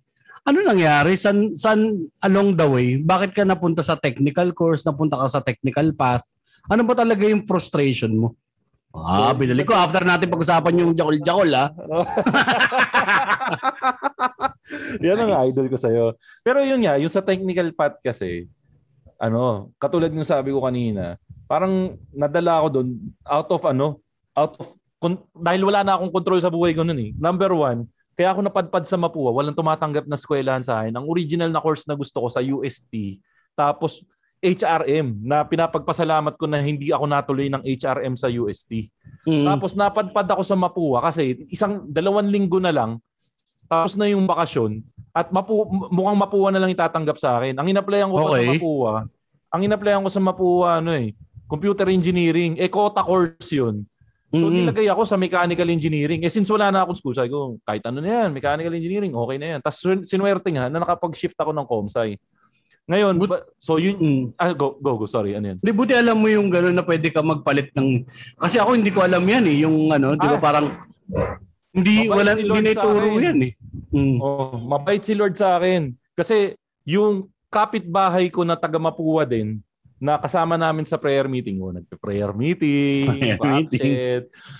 Sinabihan ako na nakapag-shift siya ng Comsci. Oo. At kumukuha sila ng 60 na tao. 60 lang. 60 na tao na magko-Comsci. Oo. Na nag-back out yung dalawa. Kasi ang kinuha lang nila yung mga top matatalino eh. So, Kung Mm. ikaw magbubuo ka ng course, kukunin mo na yung matatalino. Eh umalis yung dalawa.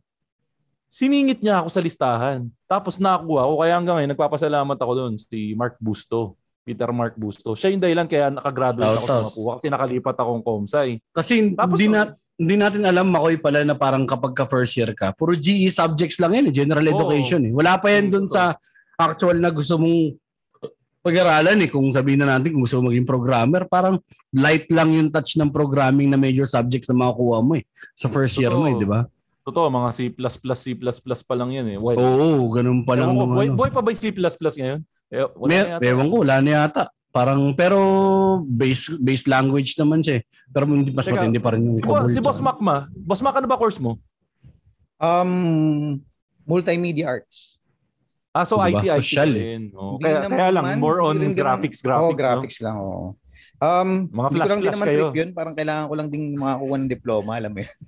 Oh. Kasi- pero totoo naman yun, di ba, Jeps Mac? Na Hmm. parang yung course, kasi nga, pinapag-decide tayo ng mundo ng ng course na kukunin mo at such a young age. Oo, So it's either sundin namin mo yung o, o, either sundin mo yung payo ng magulang mo na yung frustrations nila na hindi Mhm. nila nagawa na ako gusto ko maging teacher ka so mag-teacher ka or pumi ma-set up mo yung sarili mo for failure na ako katulad ko kinuha ko yung ME dahil no choice ako pero malay ko ba kung anong ginagawa ng mechanical engineering nung panahon na yun so di ba So, yun ang hindi ko rin alam kung paano magagawa ng paraan, kung paano magkakaroon ka ng more educated choices pagdating sa courses mo. Kasi nga, yun yung magiging, yun, yun ang decision ng buhay mo eh. Isipin mo Sabi- at the age of 17, Mm. i-decide mo kung anong magiging Ano ano, sa buhay mo, di ba? trabaho mo in the mo future. So, ang bigat nga, na, di ba, sa Estudyante Blues na episode, napag-usapan natin Mac eh. Ah, actually nga, ang gagawin namin ito, Mac, ano, i-announce ko na ba yung seminar natin na Live Your Life for Maximum Profit? seminar. Tuturuan din namin kung paano maglakad ng SSS at ng BIR. Uy, okay yan. Okay yan. Seryoso. Kasi Computation. pare mga ganun. nakakabobo yung website ng SSS. Seryoso. Nakakabobo talaga siya. Sobrang nakakatanga talaga. Ay, nako. Ah, Teka. anyway, Jeff, mm, Hindi ko yata nasagot yung tanong mo. So yung tanong mo kung ayun, babalik ko pa lang. Ako, no.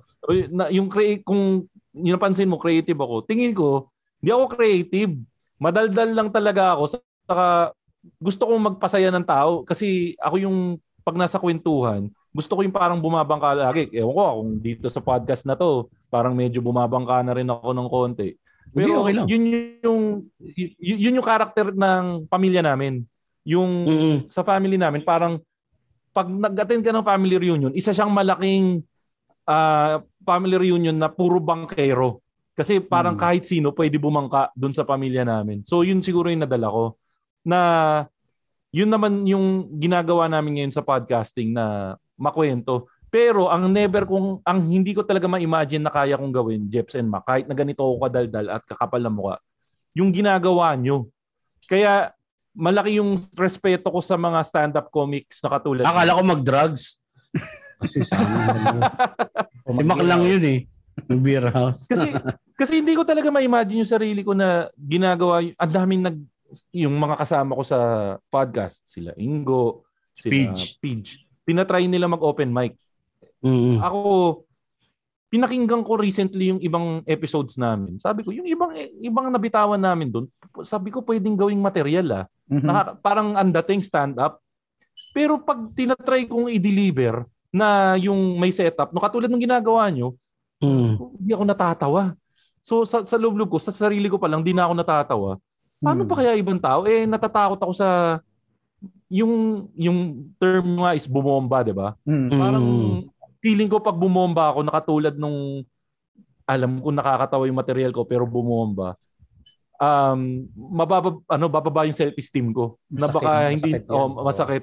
Pero kahapon, guest namin si Nonong sa Machong Chismisan. Ang sinabi niya na natuwa ako na medyo nagbigay ng nag, ng lakas ng loob sa akin. Kailangan daw pala diyan sa trabaho nyo, masanay ka sa pagbomba. Totoo. Kasi habang nasasanay ka sa pagbomba, parang ma, na, namamanhid ka na na parang if ever mangyari sa'yo, alam mo kung paano Mm. ko kontrolin yung sitwasyon. Yun yung Mhm. ano. So, sana eventually magawa ko yung ginagawa nyo, matutunan ko na another ano, another um talent skill. na ma- Unlock. oh, skill. Oo. Kasi yun nga again, hindi ko mauulit ng sapat to. Talagang saludo ako doon sa ginagawa nyo kasi sinubukan ko ang hirap talaga, ang hirap. Alam mo, Makoy, para sa akin, ang ano mo dito, parang kung sasabihin nila, di ba, parang mahirap-hirap. Wala ka naman din gagawin talaga kundi subukan. Yun lang talaga siya. Wala kami may bibigay na parang sabihin na, hindi, kailangan mo magganito, kailangan mo ganyan. Oo. Kahit na anong sabihin namin na pampalakas ang loob, Oo, kung hindi mo susubukan, wala mangyayari. Pero yun yun, na Jeps, hindi lang basta subok, di ba? Hindi pwedeng just testing the water. Kailangan talaga. kukumit ka eh. Bubutubad. Talaga, oo. So yun lang yung mga, Ah. mga sekreto. And yun Ikaw- no, pa- parang kahapon nga tinapos ko yata yung kahapon ba yun or isang araw yung nag nag-tweet nag-message ako sa iyo Jeps na na pinapakinggan ko nga yung episode nyo. Eh ang usapan nyo ron, 'di ba? Usapang ano rin, usapang Stand-up. stand-up din. And yung, natuwa rin ako doon sa story mo na yun nga yung yung pagbalik mo sa stand-up kasi nga 'di ba nag-hiatus ka. So, Mm. yun yung na- parang nakakaano nga. So, baka sundin ko nga yung payo nyo na subukan. Eh, one of these days, masubukan ko at ganahan ako Mm. magsulat. So, anyways. Kasi ano yan eh, ako lagi ko sinasabi sa baguhan, kung natatakot ka na wala natawa sa'yo, para ka nagsabi na ano, na parang 3 years old na Michael Jordan, gusto mo na marunong ka mag-shoot. Di ba? Sa bagay. Mm. bagay. Parang wala naman nagsimula sa lahat ng endeavor na magaling na sila agad. So normally, meron mga ganun. May exe- pero exemption yun, ako, hindi siya rule. Na yung bigla siyang lulundag tapos alam niya na agad kung ano yung gusto niyang gawin. Alam niya na agad kung sino siya on stage. Ang problema lang kasi sa ano, ang ang ang I think ang hesitation nanggagaling kasi kapag ka late na rin kasi feeling mo late ka na magsisimula. Ganun. Tapos marami ka na rin ano. Ang maganda naman sa late, tayo makilang taong ka ba nagsimula? 27. Ako 29. Considered late pa ba yun? Late na rin yun eh. Kasi ang ang ang inisip namin noon, ako ang inisip ko noon, parang ah hindi pala ako huli kasi nag-ipon na ako ng kwento. Kasi stand up is all about, 'di ba, parang experiences mo siya, eh, yung kung ano yung mga pinanggalingan mo before. Tapos yung mga napagdaanan mo, eh, nandun siya, magagamit mo siya. eh. Kung 18 years old ka, wala ka namang ibang masasabi kundi titi mo lang eh. Hmm. Edits, dating, di ba? Ang hassle ng parents. Mga ganun, di ba? Ang late ng niche mo eh. Ikaw, you've been 18, you've been 19, you've been 20, you've been 21, you've been in the mid-30s. At ngayon, ah, balis na tayo sa thir- 30s, boy! Yes, sir. We salute you! Palabas na po tayo sa number 3. Parang ganun siya. Di ba, Mac? What you think? So, yeah, I mean, um, paano ba? Ang, mag- ang maganda kasi kay Sir Makoy, since sabi niya, ah, meron silang kaya nilang bumangka. Tingin ko advantage na yun eh, Oo. na kaya mong bumangka. Kasi, um, for example, ako medyo mahina ako sa ganyan, hindi ko kayang bumangka. So, mabilis akong maratel sa stage. Mm. Kaya yung preparation ko ng material ko, sobrang sobrang dapat sa ulo ko talaga yung material para maratel man ako, alam ko kung saan ako babalik. Unlike yung sanay kang bumangka, kahit ano mangyari sa stage, kaya mong i-handle yung sitwasyon. Yun yung magiging advantage mo dyan. So meron na yan. So kung meron ka ng skill na pagbangka, putya, material na lang ang kulang dyan, tsaka subukan. Yun, Oo. Yun na lang kulang dyan. Totoo kasi wala nakakaalam. Sobrang mahihain ni Mac Navarez. sobrang mahihain ni Mac Navarez. Sa totoong buhay, sobrang mahihain. Naramdaman mo naman din yun, di ba, Makoy? Mahihain talaga si Mac. Ano siya? ah, hindi siya masyado mag-open up. Mm. Saka kung ano, kung papakinggan mo nga yung ah, episode, past episodes ng ah, ng podcast nyo, makikita mo na talaga na yung character develop, yung, nakikikwento rin ni Mac yung character development niya kung paano siya nakarating dito. Kasi nga nung Hmm. sabi niya nung una doon, ah, na parang ah, nagsisimula siya na mag-record ng sarili niya doon sa camera shop, di ba? And then Mm. eventually, yan, andyan siya ngayon sa ginagawa niya. So isipin mo, from the from the shy person na nagre-record lang sa likod ng camera shop using the yung digital camera na old school pa yun, malamang siguro. Wala. Malamang. Ngayon, nakakapag-perform siya sa harap ng maraming tao. So, that's something na commendable talaga, di ba? So, kanina ko Baga- pa hinihimas yung itlog niyo. Oo nga. eh. Sarap nga eh. Sarap nga eh. Na-enjoy namin. Tuloy Na-enjoy namin siya. Lalo na ako kasi lakat, ano, ang, plim- ang nipis ng ego ko, alam niyo yan. Sa mga nakikinig dito, sobrang nipis ng ego ko. eh. Kailangan lagi yan. Hindi, pero, ano, balik natin sa iyo, Makoy. Parang, sige, sige. may meron ka ba bang sa tingin mong hindi pa nagagawa na parang gusto mo pang gawin? Bukod sa stand-up comedy, I think nandyan na yan siya sa ano. Nandyan na siya sa plato mo, eh. nakita mo na siya eh. Nala- Oo. Natikman mo na eh. Meron ka pa bang Ang gusto sinubukan, gawin? ang, ang sinubukan namin na gusto nga namin gawin kasi alam naman natin, ngay, ang pera nasa podcast, ah, nasa nasa vlog. Mm. Pare po, sinubukan namin mag-vlog. Ano? Ang ang hirap. Ang hirap pala. Kaya- kailangan talaga, akala mo pag nanonood ka ng mga kong TV, kong TV, putik, ang dali lang nito, tatapatan mo na ng camera yung sarili mo, edit, Hmm. edit, daanin mo na lang sa edit, ang dali. Nag-try kami kasi merong sasakyan na ipina-review sa amin. Ah, Mm. Hindi ko na sabihin yung brand.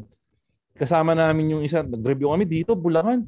Parang maglalabas lang kami ng camera sa lugar, talagang kakatamangan ng hiya. Tapos, ang hirap mag-isip ng konsepto na ibang hayop talaga siya kukum- pag ikukumpara mo sa podcast. So, Oo. parang- kasi yung podcast tayo, ito, upo tayo, wala naman tayong plano-plano bago tayo magsimula. O, pagsimula ng podcast, sinabi lang, ito ang try nating abuting topic. Nagkwentuhan lang tayo. Parang normal na ginagawa lang to eh. Pero Oo, mismo. sa, sa, sa, sa, sa vlog pare ang hirap. Lalo na yung gagawan mo ng shots tapos iisipan mo ng paano pagtatahi-tahiin yung kwento. Talagang ano siya, ibang halimaw siya. Ang sarap gawin kasi malaking posibilidad mong yumaman lalo na sa panahon na to. Pero ang hirap, ang hirap talaga. Kaya saludo rin ako doon sa mga sa mga vlogger na yan. Oo, kasi kaya din ganun ang ginawa namin nun sa una. Nalala mo yung Titos Tonight, Makoy. Oo. Meron kaming show na ano, ang ginawa namin doon, sinulat talaga 'yon. Sulat 'yon. Naka ano siya, naka ah, nakasaladsan talaga mga segments, nakabuo siya na ganun para may editable na cutting points kapag ka magro-raw vlog ka, puta mapapanisan ka eh. Yung iba, meron talaga mga taong pinanganak para doon eh. Si Kung ganun, eh, tapatan mo ng camera. Puta, pakawalan mo, pwede na eh, dire-diretso na eh. Oo. Mm. Pero si Kong nagda-divert ngayon ah, kung papansinin mo more on ano na siya. Wala na yung old school Kong na tututukan yung sarili niya ng camera na ano, more on ano na siya eh.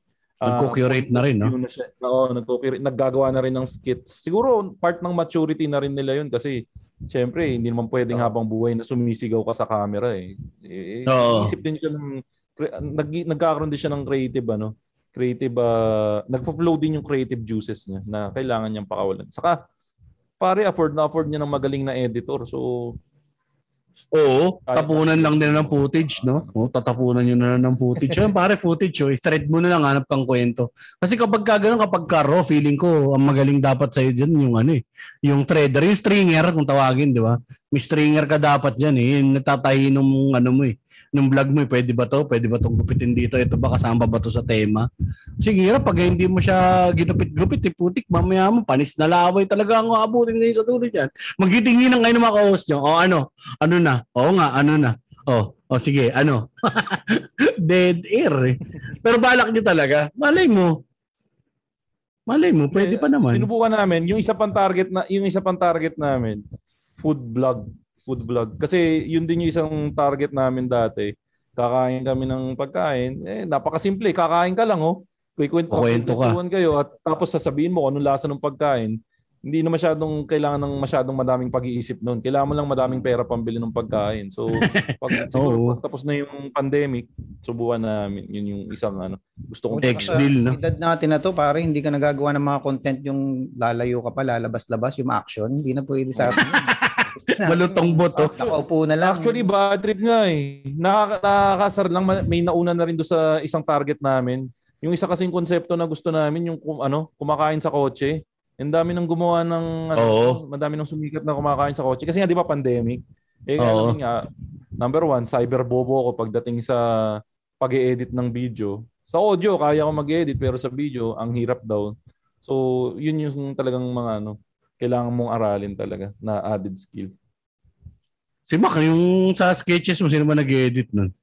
Ikaw rin din nagdidirect nun, di ba? Inupuan mo yung editing nun. Mac? Ah, ah, oo, oo, lahat. So, sulat, direct din. May bata lang na magaling kumuha at saka magaling mag-edit. So, dalawa kami, technically. Parang ganun din yung... ano. din yun. Pare, ang hirap din mag... Ang, ang laki ng kinakain na oras eh. Ang sarap gawin, ang sarap makita Oo. yung resulta. Pero at the end of the day, realistically, parang shit, wala akong enough time para dito. Totoo, di ba? Parang Kasi ano, ang kakain daw talaga sa iyo diyan. mo, may Oh. mabalik na pera eh. Pero ang Hmm. kakain daw talaga sa iyo diyan sa ganyan, ano eh, editing. Totoo, totoo nga yun. Talagang parang Mm. ano, ka adali daw minsan mag-video pero sa editing ka papatayin talaga sa oras. Yun daw Totoo. talaga papatay sa Totoo. Naku, tamad na tamad na ang pumunta diyan kapag ka sa editing, kapag ka ano na, papupuntahin ako ng director. Direk, kaya mo na yan, pelikula mo naman. kaya mo na Ay, yan. wala pa kasi kasi Jeps, di ba nasa yun nga, nasa movie industry ka din. So Hmm. mas mas matindi ang editing doon, di ba? Oo, by the end of the, ano siguro, pag naipalabas, sawang-sawa ka nun sa pelikula nyo. nakita mo na yung rough cut, nakita mo na yung offline, nakita mo na yung ganito, di ba? Buti sana kung may nakikita kang mga bold, wala naman eh. Puro comedy yung ginagawa ko eh.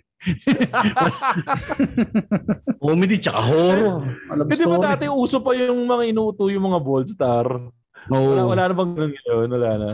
Wala na eh. Hindi, tsaka hindi ako nakabun, nakapasok pa dyan ngayon. eh. May mga tropa na yan ang ginagawa nila ngayon. Itong mga makabagong ST films eh. Itong, di ba, yung taya, yung Ay, mga bago, hugas. Nagkakaroon ng nagkakaroon ng recurrence ng ano film kasi hindi 'di ba ang totoong dahilan kaya natigil yan dahil kay SM.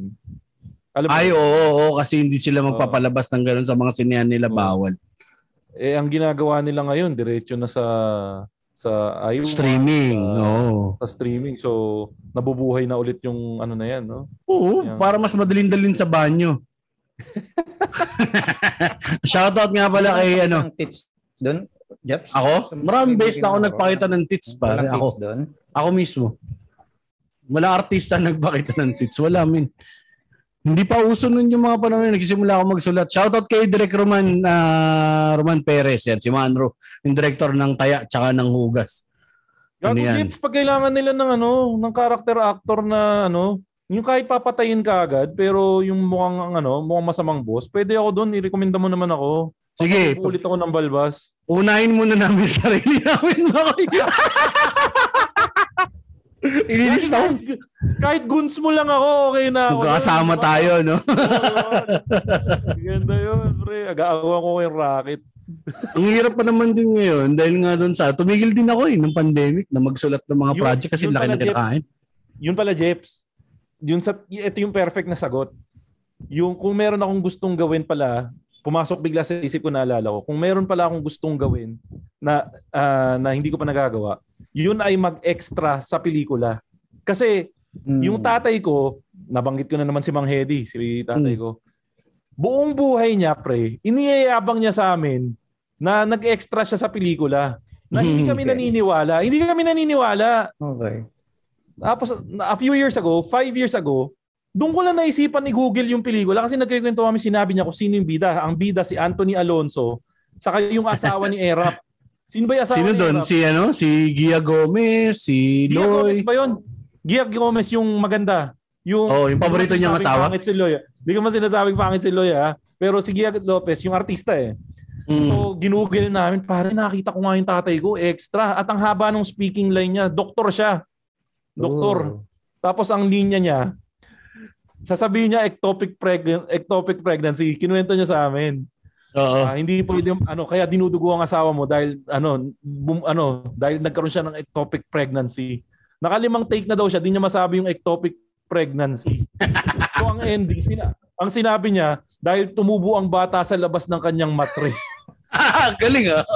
Oo, seryoso. Seryo- Tapos Nice. ang lap trip, 'di ba pag ano naman, pag extra extra lang, hindi na importanteng totoong boses mo 'yon. So Hmm. yung Oo. boses niya, boses boses titi talaga, iba yung boses sobrang layo. So, Oo, kasi nagdadabing yun eh. yun ang pangarap ko. Mag magaya ko lang yung tatay ko na makapag-extra sa pelikula na gano'n. Magagawa ng paraan niya Makoy kapag ka nagawa ulit ako ng ano, hilahin kita minsan sa shoot. Alam mo yung pupunta ka lang sa shoot, kailangan daw maglalakad Makoy, bilisan mo, punta ka daw. Dali. Hindi, gusto ko may speaking lines para tatala, papakita ko sa tatay ko. Kahit wag niya ako bayaran, kahit ano, basta ano. Kasi pare, pag ano talaga, more than 2 minutes yung exposure niya. Eh. Sabi ko, ako. Pero sige, okay na rin. Kahit yung maglakad, okay na yun, okay na yun. Tapos yung babanggayin mo yung artista, Oy, putang ina mo. ah." Yung ganun. Pwede ba sa'yo yung ganun? Tang ina mo, Okay, okay, dito ha. Pero ang Sinang- no, kung magiging Mm. racket, magiging racket. Pero alam ko, di ba, hindi naman ganun kalaki yung kinikita nila. Yung mga Oo, maliit ah, lang yun pagka talent. talaga. Talent. ah. Kasi kung sabihin man nating malaki kumpara sa basic, ay sa minimum wage, yung oras naman na nakatunga nga sila. Ay, naku nga ba, kawawa yung mga yan. Actually, yan din, isa pa namin man yan, kukuha ko niya, magigest kami yan ng talent. Tanungin namin, kasi nakikita ko sila, pare, walang tent yan mga yan, kung saan saan na natutulog sa gilid yan, mga talent. Totoo, totoo. Pero meron ako yung part na knowledge no, para sa mga gustong magsulat no, ah, at gusto ninyo ma- ma- ma- makapag-cameo sa pelikula ninyo, ilagay mo yung karakter ninyo doon sa eksenang hindi pwedeng burahin. Halimbawa, nagtatapat ng pag-ibig yung yung bida, doon mo ilagay yung karakter mo. Ang setting, nasa harapan sila ng tindahan. Ikaw yung tindero. Kita nyo sa iMillennial, nandun ako sa tindahan. O, di ba? Hindi ako mabubura. Tap, or kung hindi naman, ikaw yung may hawak ng susi. Isa sa mga plot device, yan yung sa Kusina Kings. Sino nagdala ng patunay ng CCTV? Ako, CCTV guy. Tangina. Ay, nako. Kasi kasama madami na nga rin ako narinig na ganyan eh, na edit out nga sila, na parang isang araw silang nandoon, na edit out. Na, yung, di ba nga yan yung mga running joke na, ay, nay, nay, ayan, lalabas na yung scene ko, tas na-edit out ka. Pero ikaw Oo. ba, ikaw, ikaw ba, Jeps, sa dami nung ano, nagawa mong, madami-dami nang nagawa mong nasulat, di ba? Naisingit nyo na ba yung mga sarili nyo dyan sa mga scenes na yan? Ikaw din, Mac, di ba? May mga nasulat ka na rin. Sitcom ka, di ba, Mac? Hindi pa. Um, wala pa, wala pa. Extra lang Wala pa din ba? sa mga pelikula.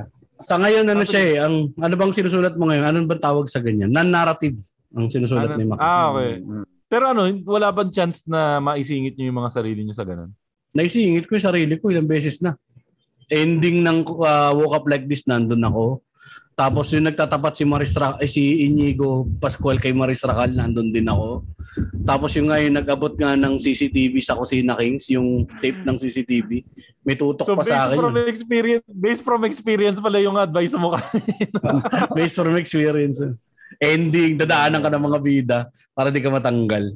Para di ka ma-edit out. Yan, lagay mo sarili mo dun sa importanteng eksena. Ayun. Ah, I think parang umabot tayo ng ano nito, more than one and a half na siguro. Ah. Pero sobrang enjoyment ah, actually.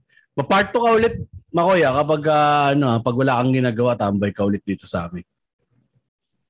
Oo naman, pre. Ano, talagang nung sinabi mo na gusto mo akong mag-guest dito, pre, kinilig talaga ako kasi nga sabi ko nga sa inyo, siguro naman sa isang oras na isang oras na nag-usap tayo dito, napatunayan ko naman sa inyong fan nyo na ako talaga dito sa show na to. So, So, kung kung halimbawa lang na by any chance may mga listeners ng uh, Machong Chismisan na nadala ako dito ngayon at nakikinig nyo itong ang maximum ah, maximum rage minimum wage podcast sana mas dalasan nyo yung pakikinig dito kasi nakikita ko talaga ano ang nas, ang nasabi ko kay Ingo ah, nung napakinggan ko kayo medyo nakikita ko yung sarili namin sa inyo nung nag-start kami kasi wala rin kaming mapag-usapan dati eh, kundi yung mga sarili namin kaya sabi ko, tapos, eto pre, hindi naman sa ano, may natutu kaya, kaya ako rin nagustuhan yung show nyo. May natutunan ako na isang bagay dun sa pakikinig ko sa inyo. And sana yung ibang nakikinig din sa inyo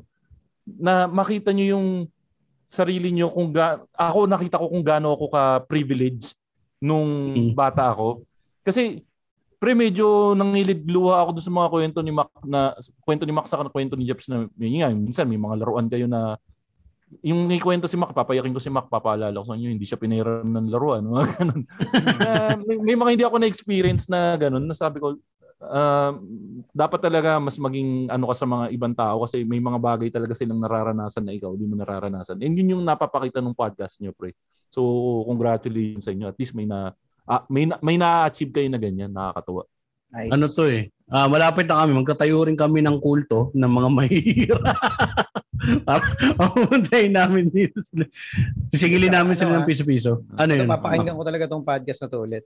Um, kasi gusto ko yung, ginaid tayo ni Makoy, kung mapapansin mo pa.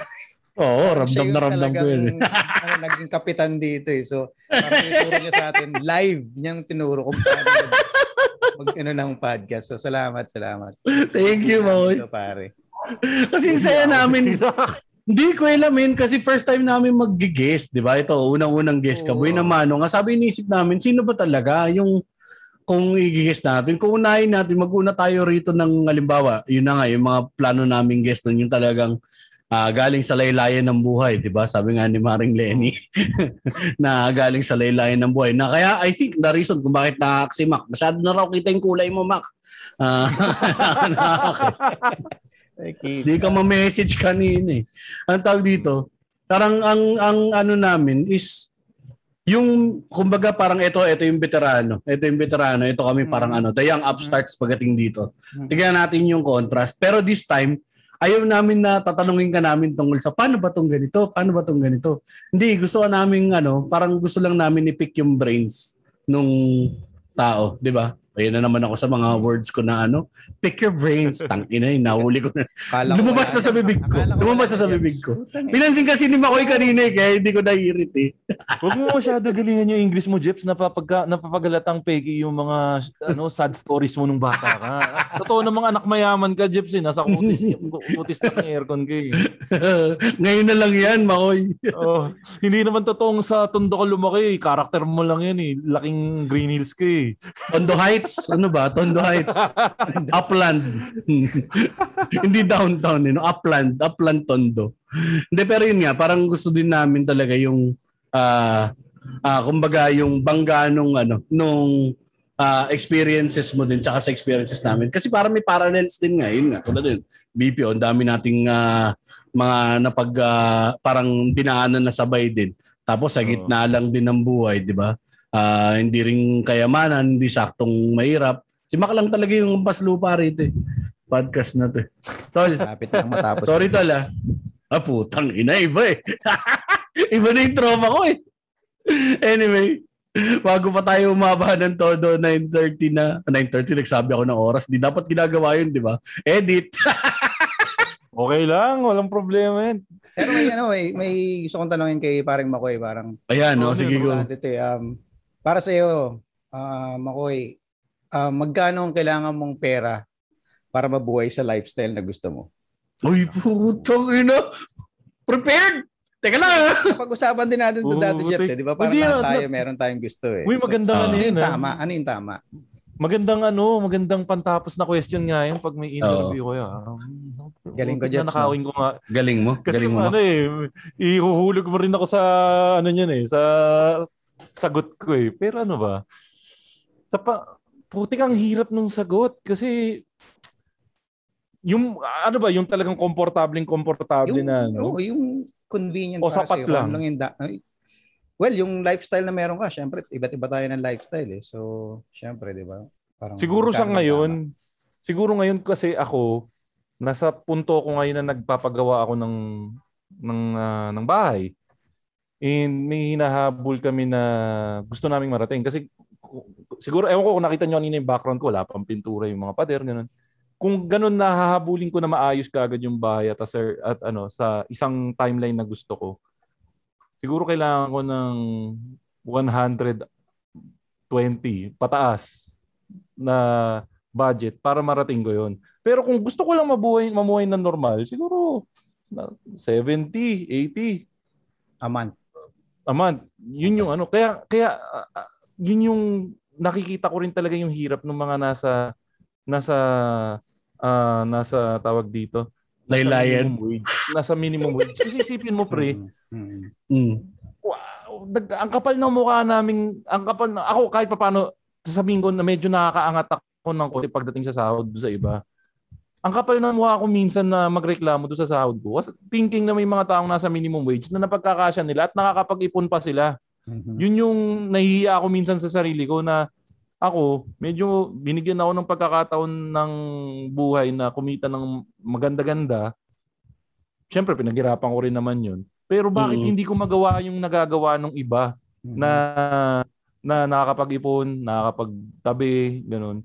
So yun yung isang bagay na gusto ko ring marating sa buhay ko na mas makapag-ipon pa siguro. La, ngayon, ngayon pa lang ako nakapagsimula kasi to be honest, yung first part ng buhay ko medyo nahirapan din kami, nabaon din kami. So ngayon, sa blessing ni Lord, medyo okay-okay na kami. Tapos yun nga, ah, ang taas, yun. Yun. Nice. Di kasi gets naman eh. Yun din yung binigay ko na bracket, di ba? Para nandun din eh. Sa bracket na yun, 60 eh. 60 to Oo. 70 para to live comfortably. Na, sakto lang na may saktong luho sa ngayon. Hindi siya hindi siya lavish kasi yung 120 may mortgage ka nun. Isang mortgage lang kaya mong i-afford nun. Hindi mo kaya magdalawang mortgage sa 120. Babayad kang bahay, bayad ka sa sakyan 120. Teka-teka ka nun. Babayad ka pang ano. Ang dami pang mga ibang mga binabayaran. Tatanggalin mo ibang mong luho sa ganun. Langya ka, Jeps. Napakompute ako bigla ah. Oo, pag nagdalawang mortgage ka, mahirap. Alanganin yun. Meron kang sa- may sacrifices are sacrifices are to be made eh. Kapag ka nandun kayo. Nag, nag-compute nga yata si Makoy. Hindi, pero, pero totoo, yun, yun nga eh. Ang, basta ang isipin mo na lang lagi, you're always coming from a, ano, dapat hindi ka lagi coming from a place of privilege eh. Kasi nga, Oo. Yun talaga yung isa sa isinampal sa mukha ko, yung mga kwento nyo. Kasi dati parang iniisip ko, kawawa naman akong bata ako. Kasi yung Mhm. pinsan ko, ang laruan niya, kotse. As in literal Mm. na kotse na, na kotseng kuba, tinanggal yung kaha, ginawang parang moon buggy. Mm. Eh since nakikita ko siya, yun ang basihan ko na parang, para masabing masaya akong bata, kailangan ganun ako. Mm. Pero putik, narinig ko nga yung ibang kwento ng mga ibang bata, katulad nga ng mga kwento nyo. Sipin nyo, yun nga si, so, sorry Mac ha, talaga natouch ako nung sinabi mo na putik, ikaw hindi ka, bin, ano, hindi ka nagbihira ka magkaroon ng laruan. Sa loob, Mm. kapal na mukha ako na nagre-reklamo ako nung panahon ko na meron akong laruan every 3 months, every 4 months. Ang kapal-kapal na mukha ako. So, yun yung mga bagay na ituturo ko sa if ever na dumating nga na magkaanak ako na dapat you always value what you have because other people don't don't uh don't enjoy the same privileges that you ano that you enjoy. Yan. Sakto. Sakto. Sakto. May- Maganda. No? Tapusin mo na. Tapusin mo na. Tapusin natin dun. Baka- baka pumangit. Pa akong tungkol sa Oo. tae. ganun. Di ba? Kulangot. Di ba? Umikot eh. Umikot.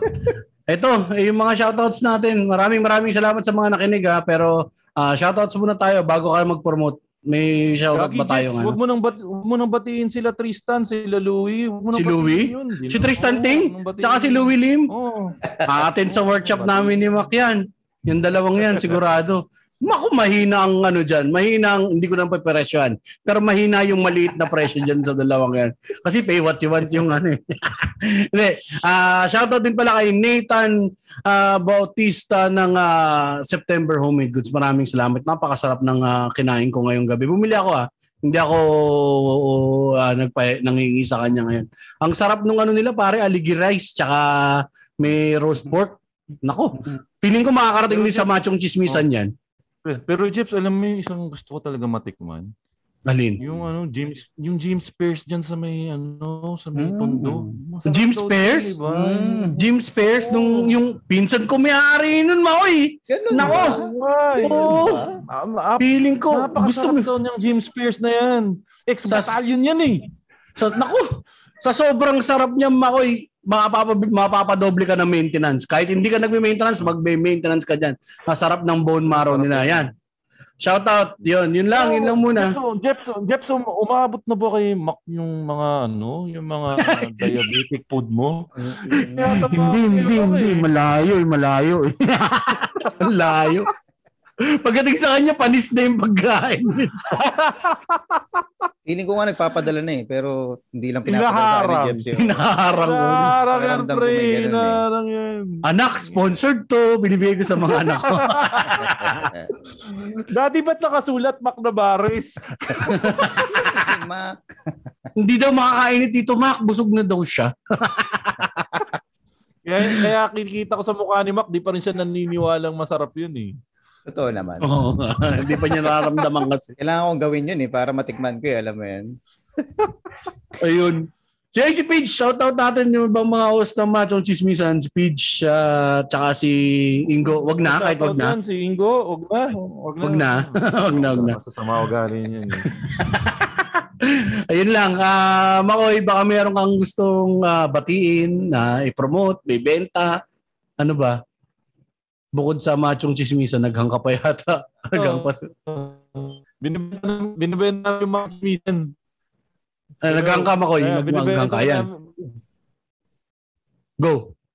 Ano, uh, binibenta po namin yung machong chis binibenta po namin yung machong chismisan page. Kung politiko po kayo at gusto nyong bumili ng machong chismisan page, bilhin niyo na lang po. Hindi joke lang. So ano, binabati namin yung ano, binabati ko lahat ng ano, listeners ng ano, ng maximum wage, ano, maximum rage minimum wage podcast. Um, yun, kung listener kayo ng Machong Chismisan, nadala ko kayo dito in one way or another. Tapos ano, nagustuhan nyo, sana supportan nyo yung iba pang episodes ng ah, podcast na to kasi sobrang nakakatuwa talaga yung yung experiences nila Jeps daming dami nilang shinare kung ako na binge what na binge listen ko yung ilang episode na ba Jeps Mac? 11 Walo. to. ay 11 na ba? Oh yun kung kung kung ako kung na, kung ako na binge what na, na binge listen na binge listen ko yun in in two days kaya nyo rin yun pakinggan nyo. Sa ah, supportan nyo lahat ng local podcast. Yan Yun. Salamat. Ah, maraming maraming salamat Makoy at ang kanyang Instagram ay at showbizbro. Tama ba? At showbizbro. ayun si- Bro. Ayun, Twitter at showbizbro, Instagram at showbizbro, tapos follow nyo na rin po yung podcast namin sa ah, Spotify which is uh, Machong Chismisan po. Ah, para din po kaming Cool Pals, mas nakakatawa din, mas nakakatawa lang po sila. So pakinggan niyo po kami pag dito sila naglabas ng episode. Pero yun, kami po yung ang napagyayabang lang po namin sa Machong Chismisan, kami po yung longest running comedy podcast sa Philippines. Kaya hindi kami titigil kasi yun lang yung kaya naming hawakan eh. At, Sakto. ano, Kung kayo Itbulaga, sila Showtime, kami ano to lunch out loud eh. TV5 lang kami. Uy, uy, pumapalag naman yung lunch out loud ah. Okay yun. So, ano, ano lang yan, it's just a matter of time. Promise, sinasabi ko sa inyo, darating din talaga yan. So, ah suporta, suportahan lang tayo sa sa mga podcast dito sa ah, Philippines. Supportan nila at mga local podcasts. Alright, yan. Maraming maraming salamat sa lahat ng nakikinig, nakikinig at nakinig na. Sorry, Thank Jeff, you, sorry, thank Jeff. you. Baka Ano? mag-spam po yung isang podcast ko. Underpaid podcast pala. Kala, yung ano, parang kayo din pero mas nakakatuwa kayo. Underpaid podcast. Kasama si Stanley. Galit si Stan. Stan, mag-guess ka na Stan. Ayan na, shoutout sa Stanley Chi. Uh, pakinggan nyo rin yung Underpaid podcast ni Stanley Chi. Kasi maganda yung kasama naming HR doon, saka mabait si Stanley Chi. saka, saka yung isa si Lexter na isa pang co-host namin nakakatuwa yan. So, Stanley Chi. oh, meron silang meron kaming HR practitioner there, uh, practitioner do- doon na nakagbibigay ng HR advice. So ano, nakakatuwa yan. So, Underpaid podcast dito. Patanong Podcast namang- Network Asia. Patanong naman kay Stan, Makoy, kung marunong ba siya magkarate. Oo, hindi. Pero ano, ang, ang na-confirm ko kay Stan, dati siyang nakatira sa compound, saka ano, may hardware sila. Joke din. Kung karate. Kung fu yun. Ah, kung po, Chinese. Ay, kung po ba pag Chinese? Oh. Oh, Chinese. Japanese Saka din eh. nat- pero ang natanong ko kay Stan, wala namang fire truck sa labas nila na uh, full ube. Eng bitin. okay. Paalam na talaga tayo. Yun na. Maraming maraming maraming salamat sa mga nakinig, ah, makikinig at patuloy na nakikinig ng minimum wage, maximum wage. Lagi niyong tatandaan, Ina nyo. May Diyos! Have a good day, everyone. It sound right, boy.